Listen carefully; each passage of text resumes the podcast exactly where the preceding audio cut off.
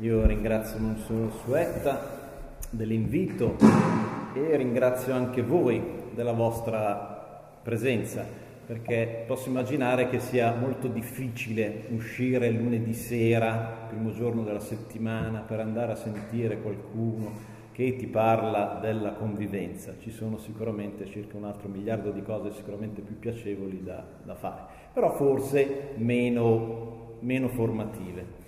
Allora, il mio approccio alla tematica sarà un approccio che riguarda la filosofia morale, non la teologia morale. Quindi io offrirò delle argomentazioni che fanno perno sulla ragione naturale non illuminata dalla fede. Quindi io offrirò delle argomentazioni che si possono spendere in linea teorica anche con la persona non credente in linea teorica, lo sottolineo perché le persone non ragionano più, quindi sarà difficile che le persone tengano dietro un ragionamento, ma anche qualora ragionassero, ar- le argomentazioni che io offrirò fanno leva su alcuni concetti, su alcuni topos che ormai eh, non vengono più accolti dalle persone e quindi non vengono più compresi. Si parla sostanzialmente una lingua completamente differente sugli argomenti morali, quindi anche se incontri una persona che ragiona, purtroppo io parlo il tedesco, tu parli il finlandese e non ci intendiamo. Okay. Altra premessa, vi tratterò male, molto male, nel senso che io tenterò di rendere il più potabile possibile la mia riflessione, la mia argomentazione, però alcuni passaggi sono un po' difficili, quindi vi chiederò veramente eh, un grande impegno dal punto di vista eh, dell'attenzione. Dunque, lo scopo di questo mio intervento, di questa mia relazione, è spiegare perché la convivenza è contraria alla morale, mor- alla morale naturale, quindi è un illecito morale. Diamo prima di tutto una definizione di convivenza definizioni migliori sono quelle più, più, semplici. Per convivenza possiamo intendere una comunità di vita tra due persone che non sono sposate. Comunità di vita significa condividere tutto, quindi il tetto, l'educazione dei figli, le spese, eccetera, e quindi anche non soltanto il, letto, il tetto, ma anche il letto, quindi anche i rapporti sessuali. Ci sono varie motivazioni per criticare la convivenza, ma la principale riguarda proprio i rapporti sessuali, che trovano la loro giustificazione unicamente nel rapporto di coniugio. Quindi una buona parte della mia relazione riguarderà proprio il superamento di questa obiezione, grazie, di questa obiezione classica che male c'è ad avere dei rapporti sessuali al di fuori del matrimonio. Una volta si diceva rapporti prematrimoniali, ma ormai le persone non si sposano nemmeno più, e quindi è inutile dire prematrimoniali, meglio dire extramatrimoniali. Ovviamente, come forse avete già intuito, dirò delle cose che non si sentono in giro più ormai. Allora, La nostra attenzione quindi si fissa esattamente su questa obiezione. Le motivazioni che vengono addotte per giustificare i rapporti sessuali fuori dal matrimonio in genere sono queste, magari voi ne trovate altre, possiamo poi dopo al termine della mia relazione parlarne, io ho trovato queste come principali. Il rapporto fisico comunica affetto, comunica amore e questa comunicazione può avvenire anche tra persone non sposate. Avere rapporti sessuali aiuta a conoscersi meglio e aiuta a rafforzare l'unità della coppia. Il piacere, e poi la coppia, e quindi potrebbe essere la coppia sposata o non sposata. Il piacere sessuale è in sé buono, anche se lo sporimenti al di fuori del rapporto coniugale. Tra due persone adulte consenzienti che male c'è ad avere un rapporto sessuale e queste due persone possono essere sposate o non sposate. Questo riguarda appunto le motivazioni per giustificare i rapporti sessuali al di fuori del matrimonio. Io affronterò poi successivamente altre obiezioni che non riguardano il rapporto sessuale, ma che vogliono avvalorare la convivenza. Ad esempio quella classica, noi due ci amiamo, non c'è bisogno il timbro dello Stato oppure della Chiesa eh, per avvalorare, per certificare il nostro amore, quindi non ci serve sposarci per amarci. E poi un'altra obiezione, la convivenza fa bene al matrimonio, meglio convivere prima, provare prima, perché poi così ci sposiamo e il matrimonio è sicuramente sarà più solido. Quindi queste sono alla fine le sei obiezioni che noi dovremo superare, quattro che riguardano il rapporto sessuale, altre due invece che riguardano altre questioni. Va tutto bene dal punto di vista tecnico? Sì? Funziona? Si sente? Sì. Non si sente bene? Si sente bene? Sì. Se non si sente me lo dite. Bene, allora, partiamo dalla prima. Il rapporto fisico comunica amore, quindi se ci si ama, perché non si può fare l'amore? Allora, due sono le finalità dell'atto sessuale. Uno il fine procreativo e l'altro il fine unitivo. Quindi già qui possiamo dire il rapporto sessuale non comunica soltanto l'affetto, l'amore, ma comunica, può comunicare anche la vita. Partiamo dalla prima finalità del rapporto sessuale, il fine procreativo. L'atto sessuale per sua natura apre alla vita. Ora, se viene ad esistenza un figlio, questo figlio ha diritto a crescere in un rapporto, in un contesto, in una condizione non precaria come la convivenza, bensì solida, duratura. Il matrimonio per sua natura è un vincolo, è una condizione che è vitalizia. Poi i coniugi possono contraddire la natura del matrimonio e ricorrere al divorzio, è per questo che è contraria a morale. Ma per sua natura, e tra un po' lo andremo a, a, spiegare, il matrimonio è per sempre. Se non è per sempre, non è matrimonio, non lo chiamiamo matrimonio, infatti lo chiamiamo convivenza.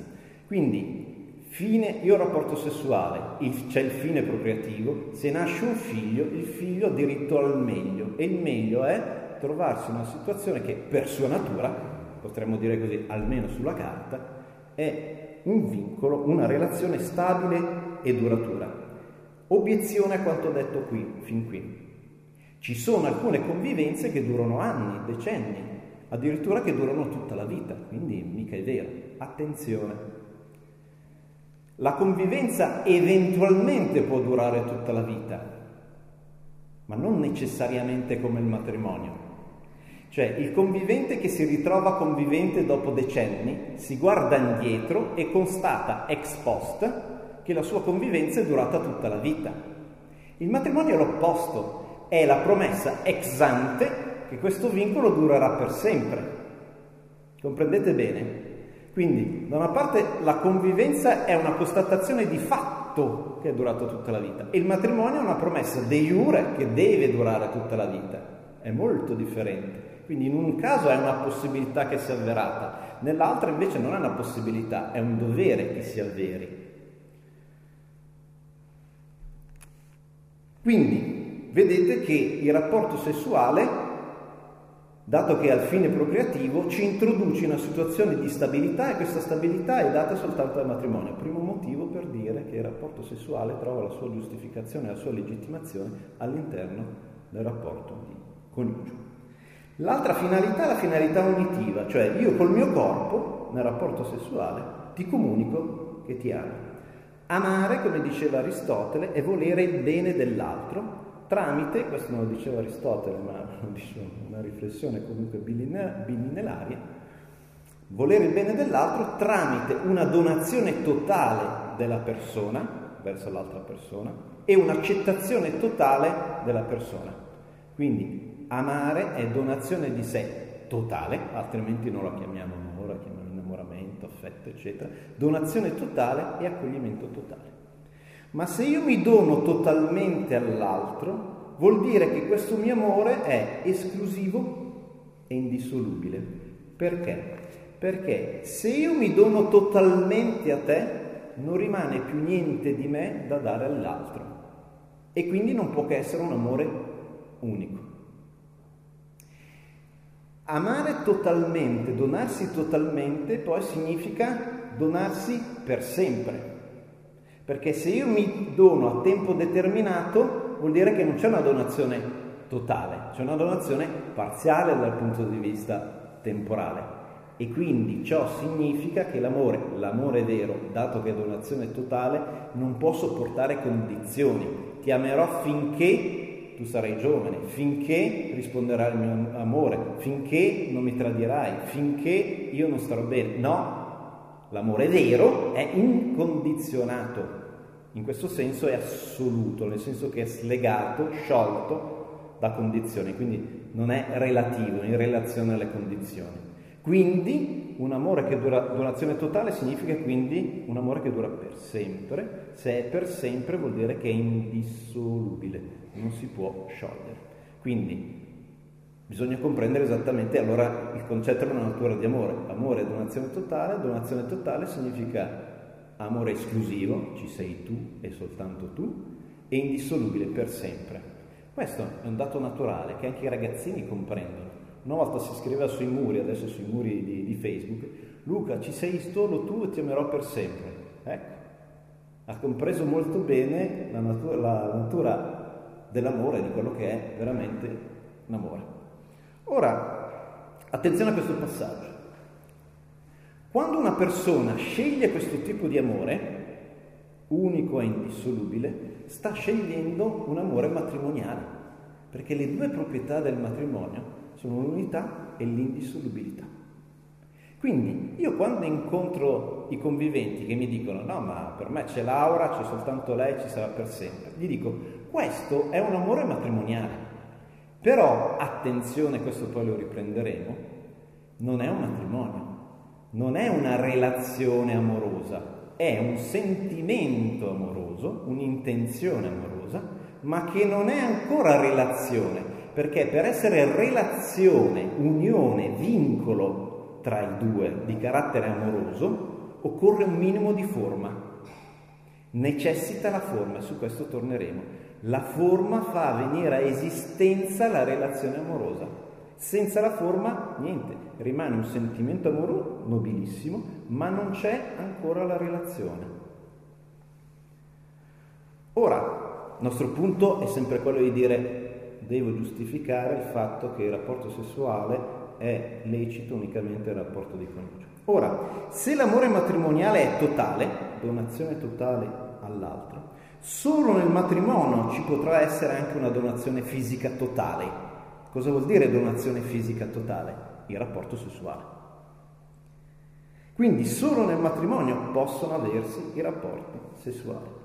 La donazione fisica totale, cioè il rapporto sessuale, comporta aver prima sviluppato un amore totale.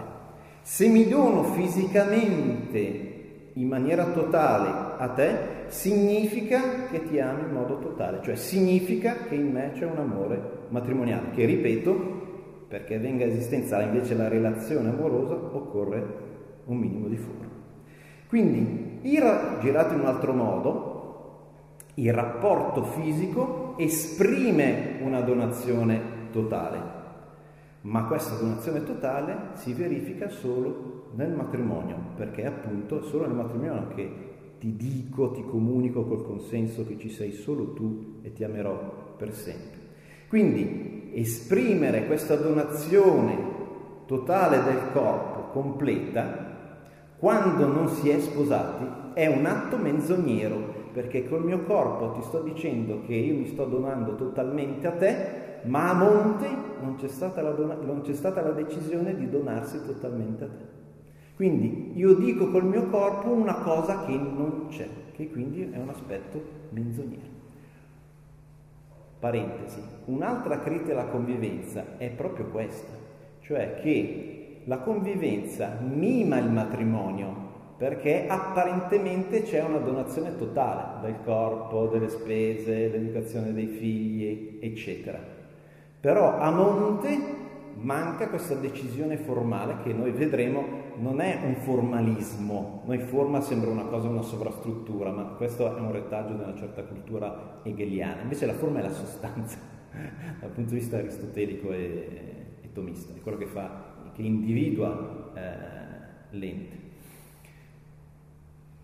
Dunque, Si potrebbe obiettare a questo punto che non occorre che quando io ho un rapporto sessuale ci debba essere questa donazione totale, cioè quindi in buona sostanza chi lo dice che per avere un rapporto sessuale devo amare la persona e quindi ci deve essere la donazione totale della mia persona? Io potrei donare alla persona solo il corpo, senza coinvolgere la totalità della persona. Quindi che male c'è a fare sesso, nemmeno più l'amore, a fare semplicemente sesso. Quindi io dono solo il mio corpo, non la totalità della mia persona, progettualità, affetti, eccetera, eccetera. Come rispondere a questo?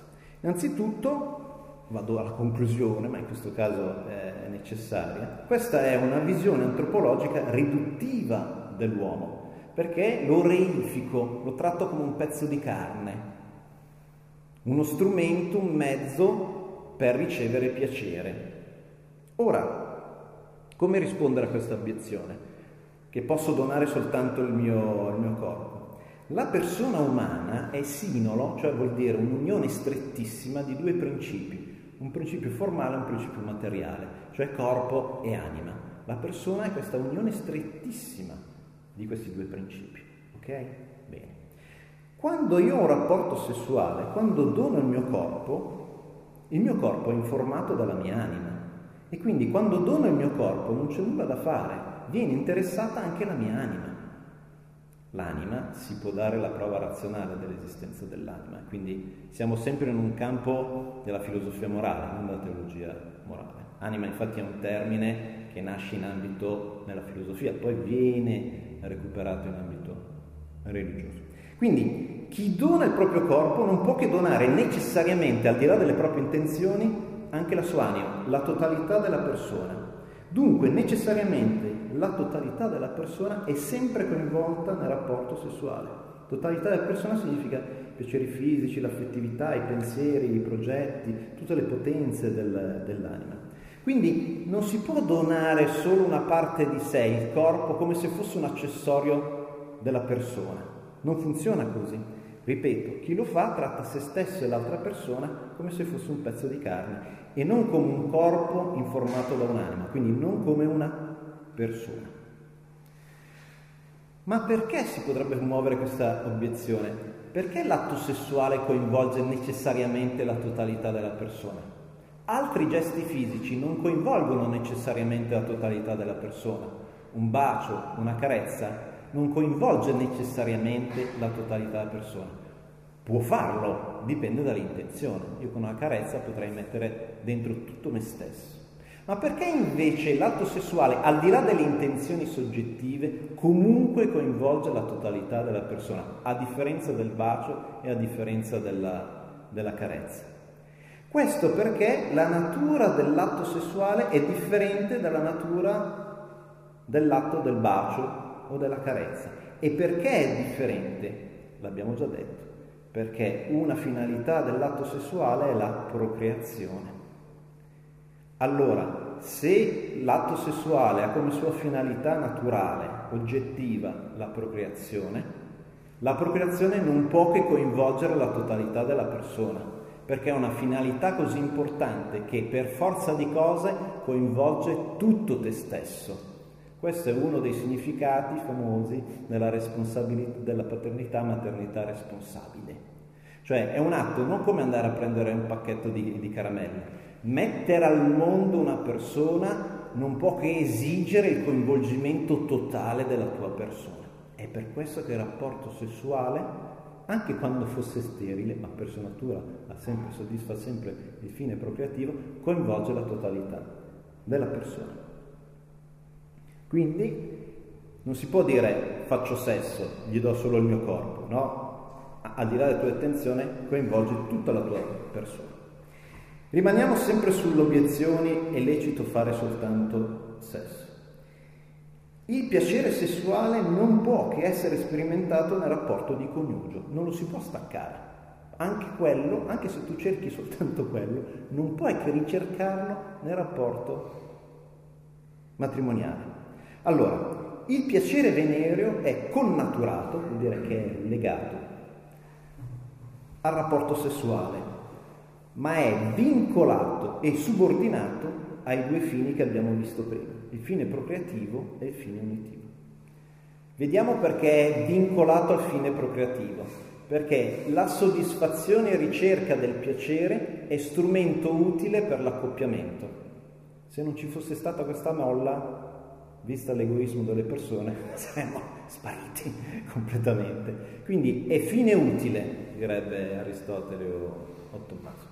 Quindi è strumentale al fine procreativo, in questo senso è legato, però è meno importante, perché appunto è semplicemente uno strumento per un fine che è più importante. In merito alla finalità unitiva, perché è collegato il piacere alla finalità di dire io ti amo? Perché l'amore, abbiamo visto, è donazione totale e quindi dono anche il mio piacere e io accolgo totalmente anche il tuo piacere. Accolgo tutta la tua persona, quindi anche il tuo piacere. Io dono tutta la mia persona, quindi anche il mio piacere. Quindi vediamo che nel fine procreativo il piacere è strumentale, è fattore strumentale. Nel fine unitivo invece è una componente del fine unitivo. Componente. Allora, da ciò si comprende che il piacere non può ricer- essere ricercato di per sé stesso, ossia sganciato da finalità procreativa e unitiva, né può sopravanzare come importanza a questi due fini. Tra l'altro, come dicevo prima, se lo si facesse, ricerco solo il piacere, il soggetto diventa un oggetto di piacere, di condizione un oggetto di, di, piacere. Dunque, se il piacere, abbiamo visto, è connesso necessariamente a queste due finalità, e dato che queste due finalità, la finalità procreativa e la finalità unitiva, come abbiamo detto prima, si possono ricercare lecitamente soltanto all'interno del matrimonio, succede che ne consegue che il piacere non può essere ricercato che nel matrimonio. Comprendete bene? Quindi queste due finalità, procreativa e unitiva, trovano la loro collocazione, giustificazione e liceità solo nel matrimonio, il piacere è collegato a queste due finalità, quindi anche lui non può che essere ricercato nel matrimonio. Ma anche chi ricercasse il piacere di per sé stesso, dice no, io lo cerco il piacere per il piacere, lasciamo perdere la finalità unitiva, la finalità procreativa, dovrebbe sposarsi. Perché? Perché il piacere fisico muta di, di, intensità e di significato a seconda della relazione. Poi ci sono anche qui gli studi scientifici. Cioè, il piacere che tu provi con una... tu generico ovviamente, personale, il piacere che si provoca, con, che si, si gusta con una prostituta è infinitamente diverso dal piacere che si sperimenta invece col proprio coniuge, con la persona che si ama, con la persona con cui si è costituita una vita, che si ha una progettualità, con cui si vuole avere un, figlio, è completamente differente. Quindi vuoi godere veramente? Sposati. Esiste un altro motivo per affermare che unicamente nel matrimonio sono leciti i rapporti sessuali. Attenzione, di carattere logico questo. Una constatazione ovvio, ovvia. Più un rapporto di amicizia, di, di stima, di affetto cresce, più crescono, cioè si approfondiscono, diventano più intimi, i gesti che esprimono questo rapporto di amicizia, di stima e di affetto. Io incontro un conoscente e gli do la mano incontro un amico e l'abbraccio, è sicuramente più intimo, perché? Perché il rapporto di amicizia è più profondo del rapporto di mera conoscenza. Incontro la fidanzata, la bacio. Quindi vedete che più si approfondisce il rapporto di amore, di amicizia in senso aristotelico, più parallelamente, conseguentemente, il gesto fisico che esprime, che comunica questo rapporto di amicizia, muta anche lui in profondità.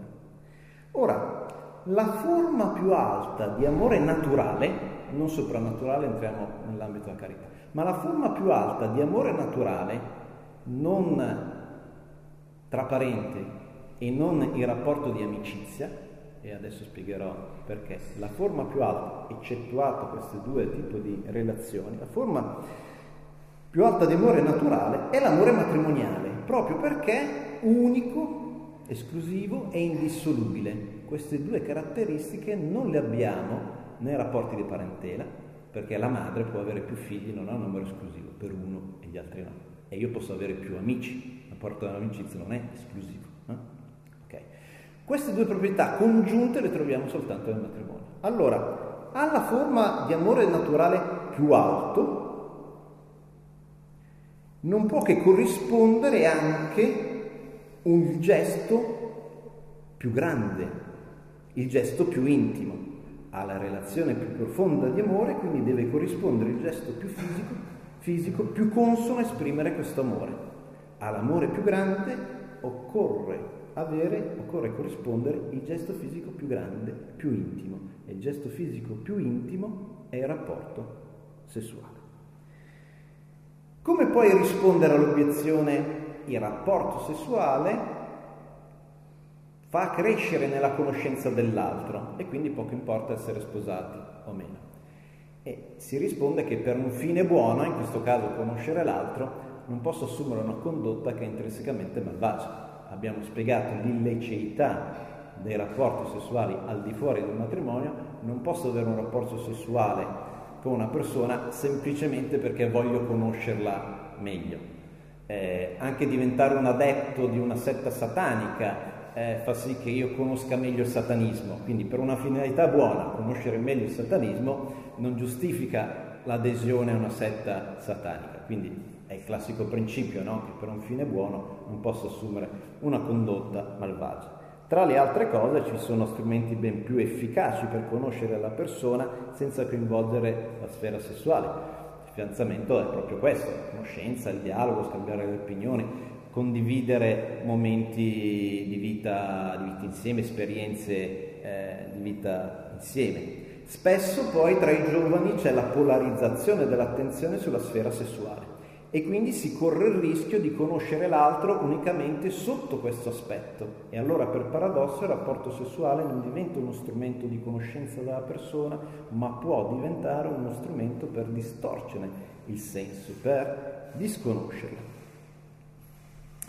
Altra obiezione, il rapporto sessuale unisce ancora più le persone, ma l'unione delle persone avviene solo se a monte c'è stata l'espressa volontà di donarsi totalmente, cioè l'unione tra le due persone, quando io mi dono totalmente all'altra persona, allora sì che c'è questa unione, che poi la crea, la crea Dio. Solo attraverso questa dichiarazione di volontà, vedremo espressa formalmente, si può creare questa unione. E allora solo se c'è questa stata donazione totale del matrimonio, poi il rapporto sessuale esprimerà e rafforzerà quest'unione. Ne consegue che se manca la donazione, se manca il matrimonio, non c'è unità e il rapporto sessuale non potrà rafforzare ciò che manca. In merito poi alla consensualità, ma basta che le due persone siano maggiorenni e siano consenzienti, che male c'è ad avere un rapporto sessuale. Allora, esistono alcuni atti che cambiano di specie morale, cioè di natura dell'atto, dell'oggetto dell'atto, dell'identità dell'azione, quando c'è il consenso. È una condizione che va a cambiare l'essenza dell'atto. Ad esempio, se io prendo dei soldi dal portafoglio di Monsignor Suet senza chiedere il suo consenso, l'atto può essere furto. Con il suo consenso, cambia la condizione, può essere prestito. Bene. Ma vi sono invece alcuni atti che rimangono malvagi con o senza il consenso delle persone coinvolte negli atti. La compravendita di droga tra lo spacciatore e il drogato rimane un'azione illecita anche se c'è il consenso. L'assassinio di persone innocente, anche con il suo consenso, leggi eutanasia, rimane un'azione illecita. Nei rapporti sessuali, i rapporti incestuosi tra due persone adulte e consenzienti rimane un rapporto incestuoso e malvagio, illecito dal punto di vista eh, morale.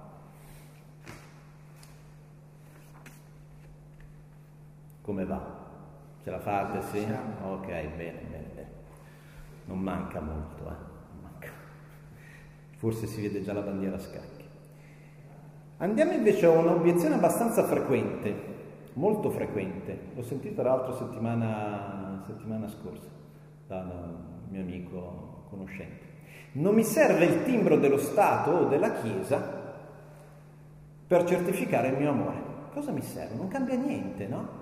Cioè, ci vogliamo bene, sì, ci sei solo tu, come ha detto lei, signor Scandrocci, ci sei solo tu e per sempre. Benissimo. Non mi serve poi una forma per far avvenire all'esistenza il mio amore, come ha detto lei, un amore esclusivo e indissolubile. La forma quindi è un aspetto appunto meramente formale, un orpello. Bene, questa affermazione giudica quindi il rito religioso o quello civile come sovrastrutture formali inutili, superflue. L'aspetto essenziale quindi sarebbe proprio il sentimento amoroso, l'affetto. Qualsiasi forma celebrativa quindi viene interpretata come una gabbia formale che tarpa le ali del libero amore, della spontaneità. L'amore non sopporterebbe quindi nessun iter burocratico e nessuna formalizzazione pubblica.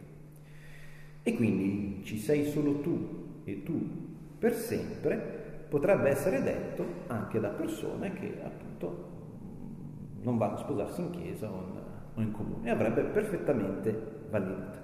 Ora, per smontare questa obiezione, per superarla, io mi eh, farò ricorso ad alcune argomentazioni in ambito giuridico, sociale, antropologico, psicologico, comunicativo e filosofico e specie logico.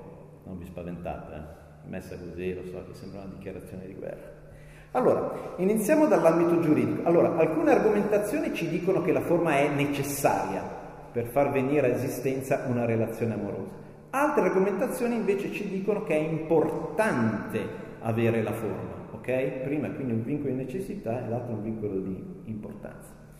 Dal punto di vista giuridico, ambito giuridico, è nell'interesse della coppia convivente che la loro unione sia in qualche modo formalizzata. Attenzione ai passaggi.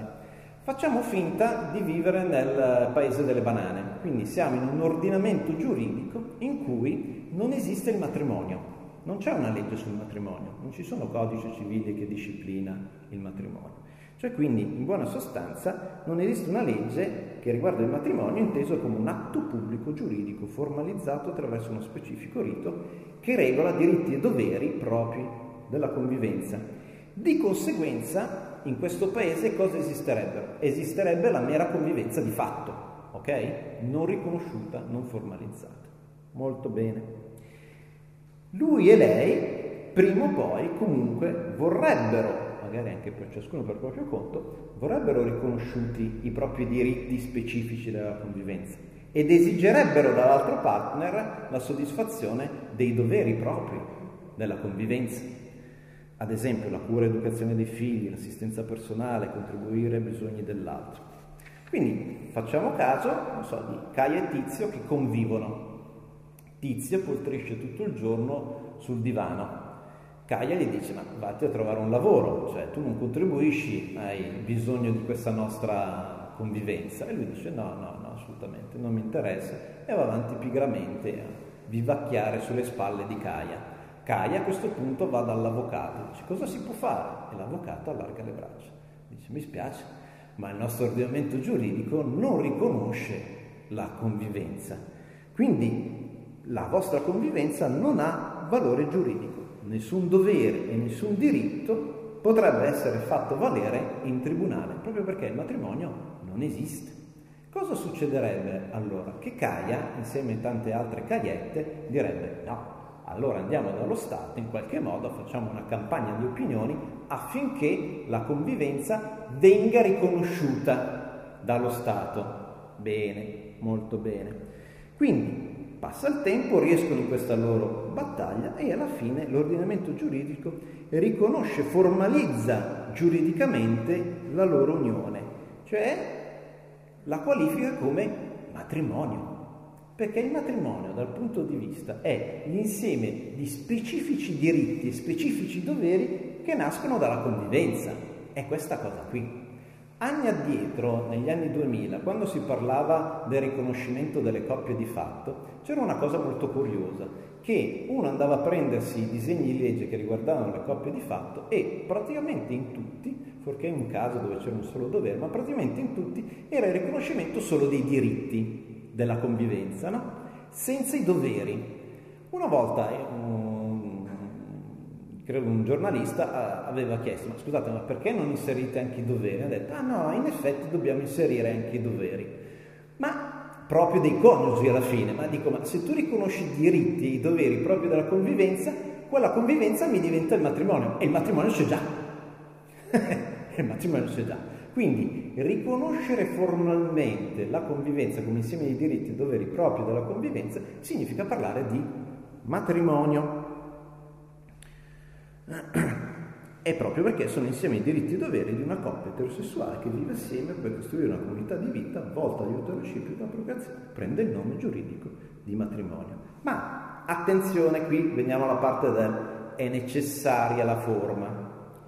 Ma tale riconoscimento giuridico di necessità passa nel prendere parte a un atto pubblico altrettanto formale, indispensabile per certificare che una nuova realtà matrimoniale, in questo caso, è nata, per certificare la nascita di una nuova coppia, di una nuova famiglia. E questo atto pubblico, come si chiama? Le nozze. Quindi chi vuole il riconoscimento della propria unione non può che passare attraverso un momento particolare che si chiama nozze. Quindi, ah no, non voglio la, la formalizzazione, no, no, lo vuoi a come? Sei per forza costretto a volerla, per il tuo interesse. Questa certificazione da una parte certifica non che tu ami Kaya e Kaya ama te, questo si spera che ci sia prima. Mm? ma la nuova realtà, la nuova relazione. Così come certificato di nascita non fa nascere il bambino, ma certifica, attesta che c'è una nuova persona giuridica. E oltre questo tutela il bambino come tutela la relazione nei propri diritti e esige poi anche i doveri. C'è un'altra motivazione, non più di carattere giuridico, ma di carattere sociale, per dire che è necessaria la forma. In questo caso siamo nell'ambito sociale. Una nuova famiglia è una realtà che ha valore non soltanto per i membri coinvolti direttamente, ma per tutta la società.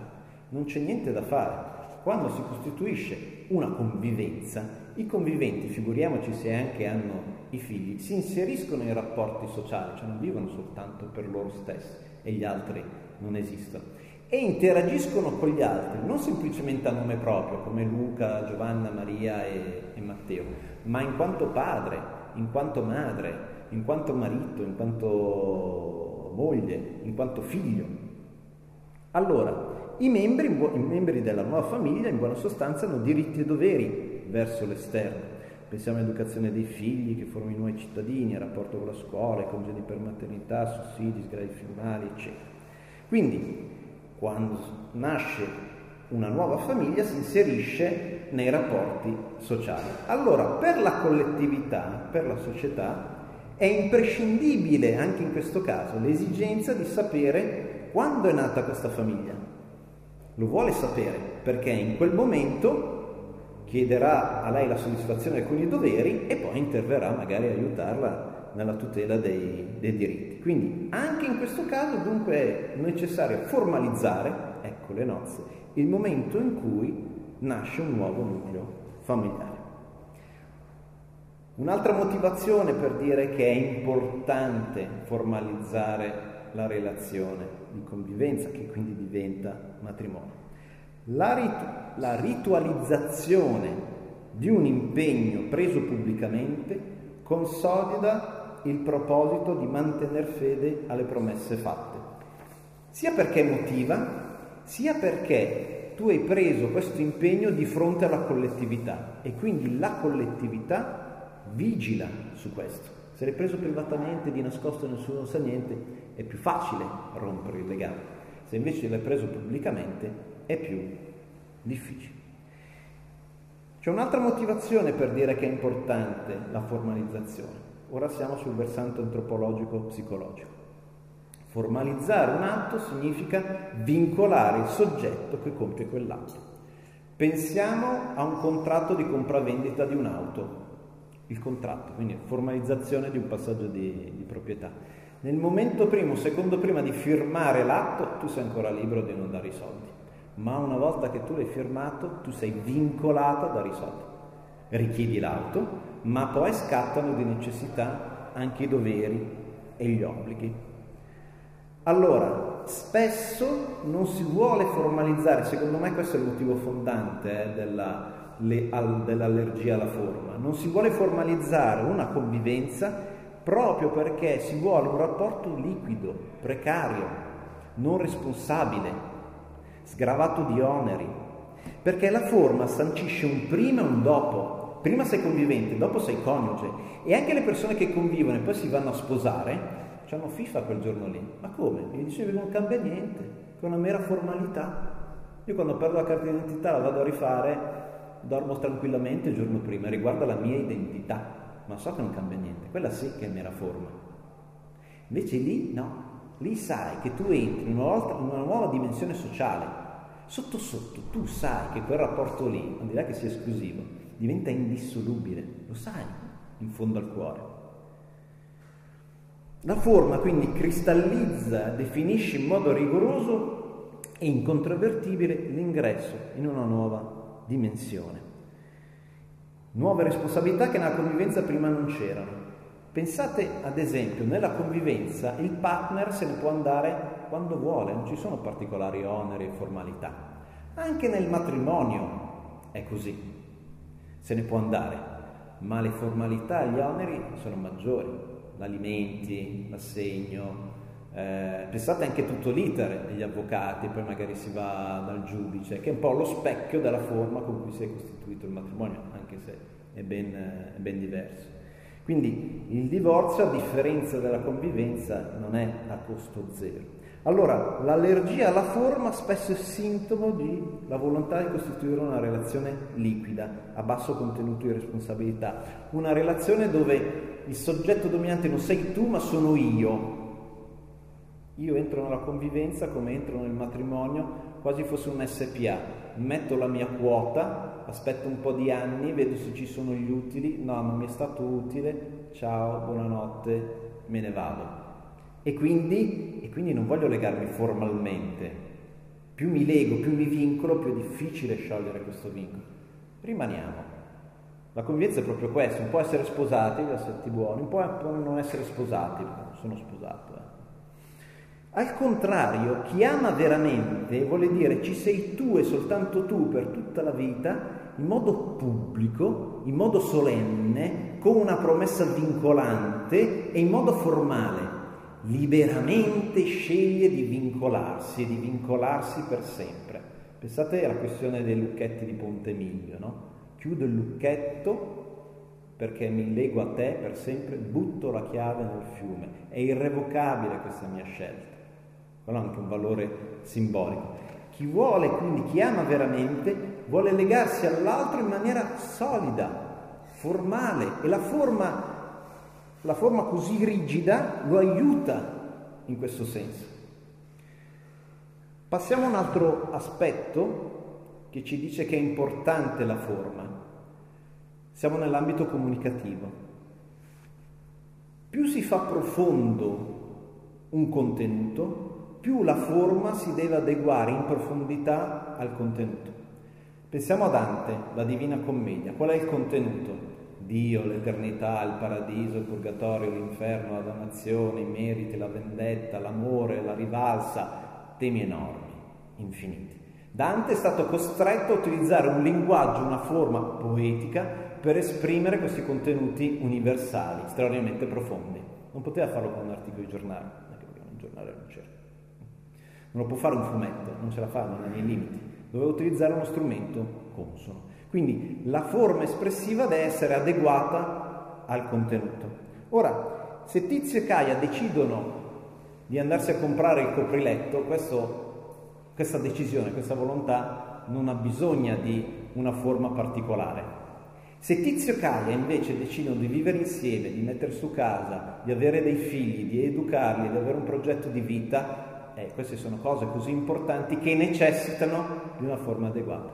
Se io dico agli altri, no, io amo Tizia, questa cosa, questa comunicazione è così importante che ha bisogno di una forma adeguato. Quindi il rito, la partecipazione di amici e parenti alla celebrazione, il rispetto di un certo formulario, la firma sul certificato di matrimonio, eccetera, hanno come obiettivo anche quello di trasmettere il senso dell'amore dei due nubenti.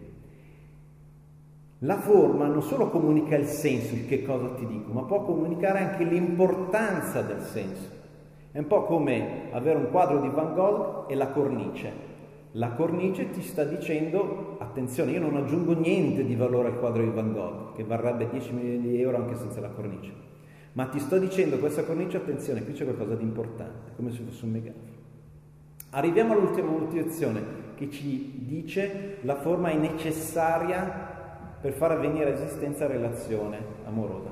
Questa è la motivazione fondante, la più importante, l'ho tenuta per ultima, è di carattere filosofico logico.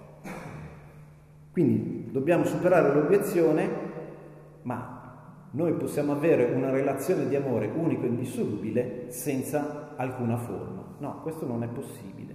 Perché? Perché affinché venga a esistenza la relazione occorre il consenso. Cosa vuol dire?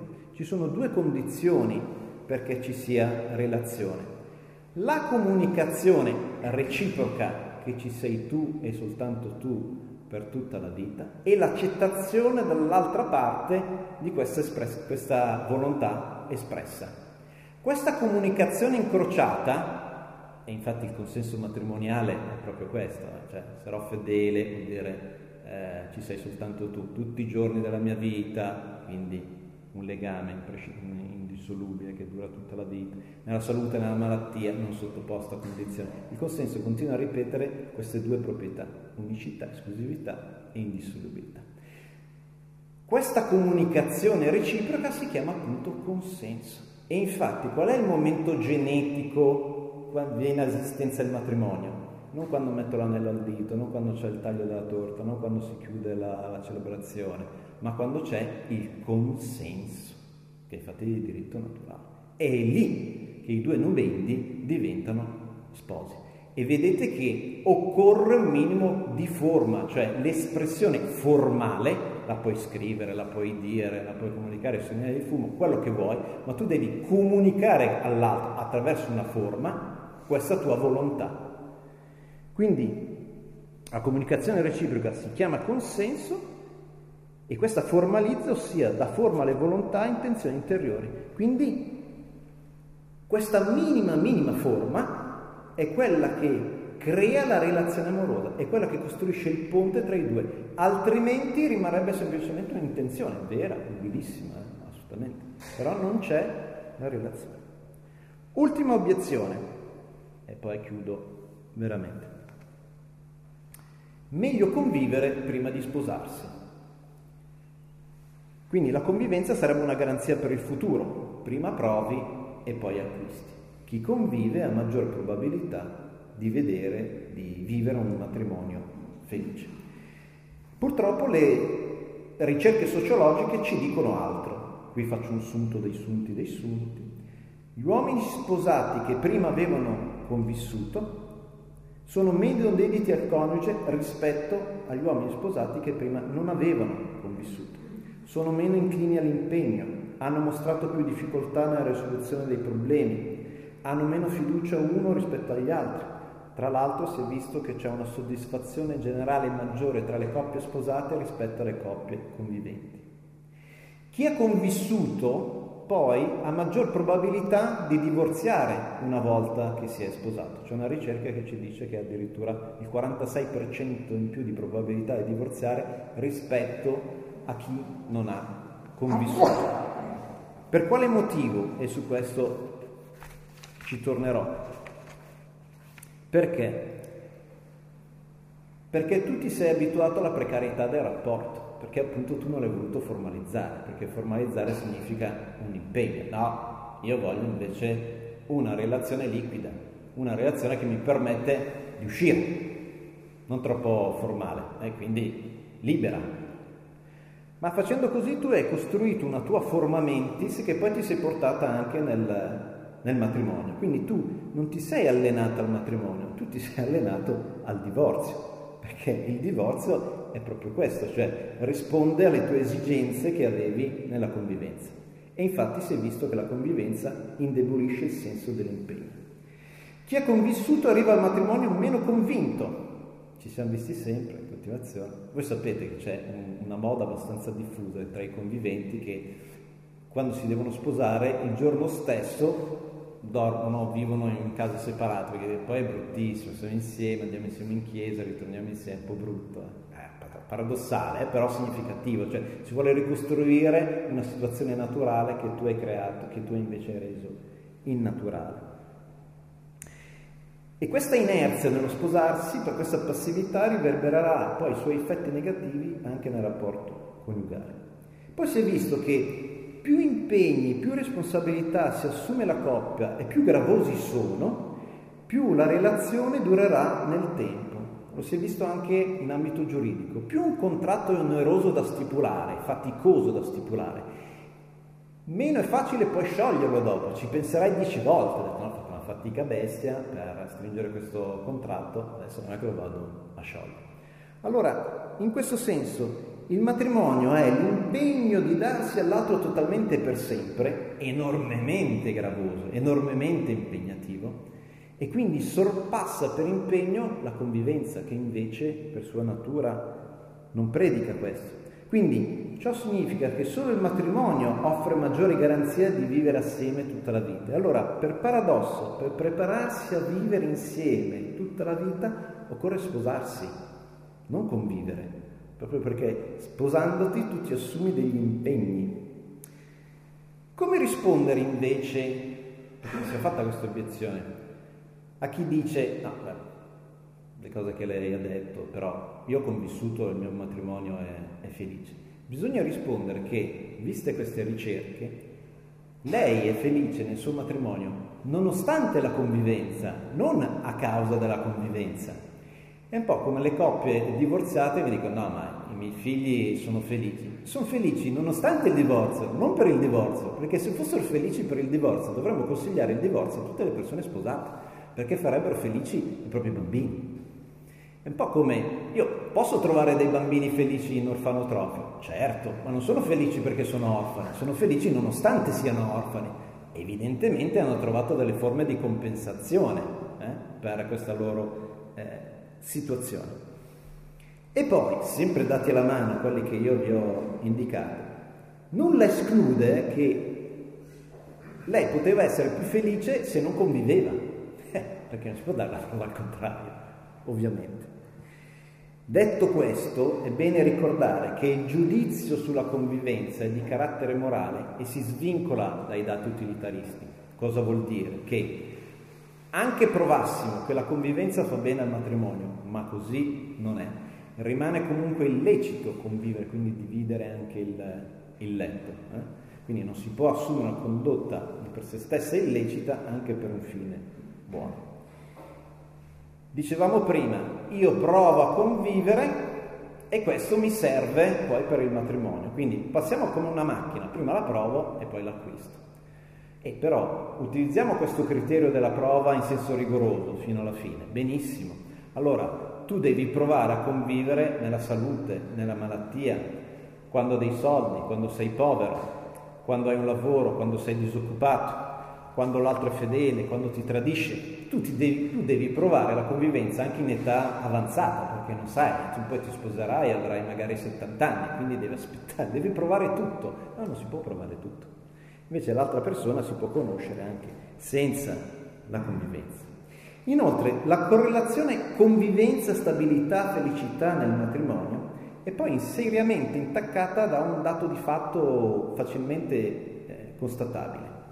Negli ultimi anni le convivenze sono aumentate esponenzialmente e, guarda caso, negli ultimi anni anche i divorzi sono aumentati. Allora, sono aumentati anche per due motivi, cioè uno perché divorziare è diventato più semplice, il divorzio extra, quindi dal punto di vista giuridico, e poi perché sono aumentati un po' i matrimoni. Allora, aumentando i matrimoni aumenta anche esponenzialmente un po' i divorzi. Ma coloro che mi dicono la convivenza fa bene al matrimonio, com'è possibile che adesso, oggettivamente, sotto gli occhi di tutti, tutti convivono eppure ci sono molti divorzi? Una volta nessuno conviveva e i divorzi erano pochi. Allora, se la convivenza fa bene al matrimonio, oggi che tutti convivono, nessuno dovrebbe divorziare, e invece è il contrario. Però attenzione, non è la mera convivenza che provoca il divorzio, ma convivenza e divorzio hanno una radice culturale unica, quella che abbiamo visto prima, cioè dire sono io al centro della coppia e io uso te per la mia felicità. Io voglio un legame che è precario e quindi scelgo la convivenza e quindi scelgo il divorzio nel caso in cui diventa un po' troppo stretto e non sono più felice. Quindi se non sono più felice, la convivenza esco, se non sono più felice, utilizzo il divorzio. Vedete che alla fine la radice è l'individualismo, è l'egoismo. È la volontà quindi di avere un rapporto liquido nella convivenza e liquido anche col divorzio, perché il divorzio appunto mi permette di smontare, il, di liquefare il, il matrimonio. Questo provoca, e questa è la mia ultima battuta, un fenomeno strano di ibridazione, ma proprio dalla liquidità dei tempi moderni del sopracitato, ultracitato Obama, dove il matrimonio diventa una convivenza alla fine, perché infatti diventa precario come la convivenza. E la convivenza somiglia sempre più a un matrimonio, perché ci metti al mondo anche i figli, perché vivi insieme, perché ti assumi tutte le responsabilità, proprio il matrimonio. Vedete come i due fenomeni sociali alla fine si confondono, è tipico della modernità di oggi, no? pensiamo alla confusione, viene detto, dei generi, in realtà dei, dei sessi, è la stessa cosa. Quindi non c'è più un'identità di certe realtà, ma vengono mischiate. In questo caso la confusione c'è proprio perché la radice è comune, la volontà appunto di avere un rapporto soft, non troppo vincolante. Bene, io vi ringrazio perché siete stati bravissimi, ho detto moltissime cose, so che sono stato pesante, i concetti erano, erano tanti, però vedo che avete assorbiti egregiamente. Grazie ancora della vostra pazienza.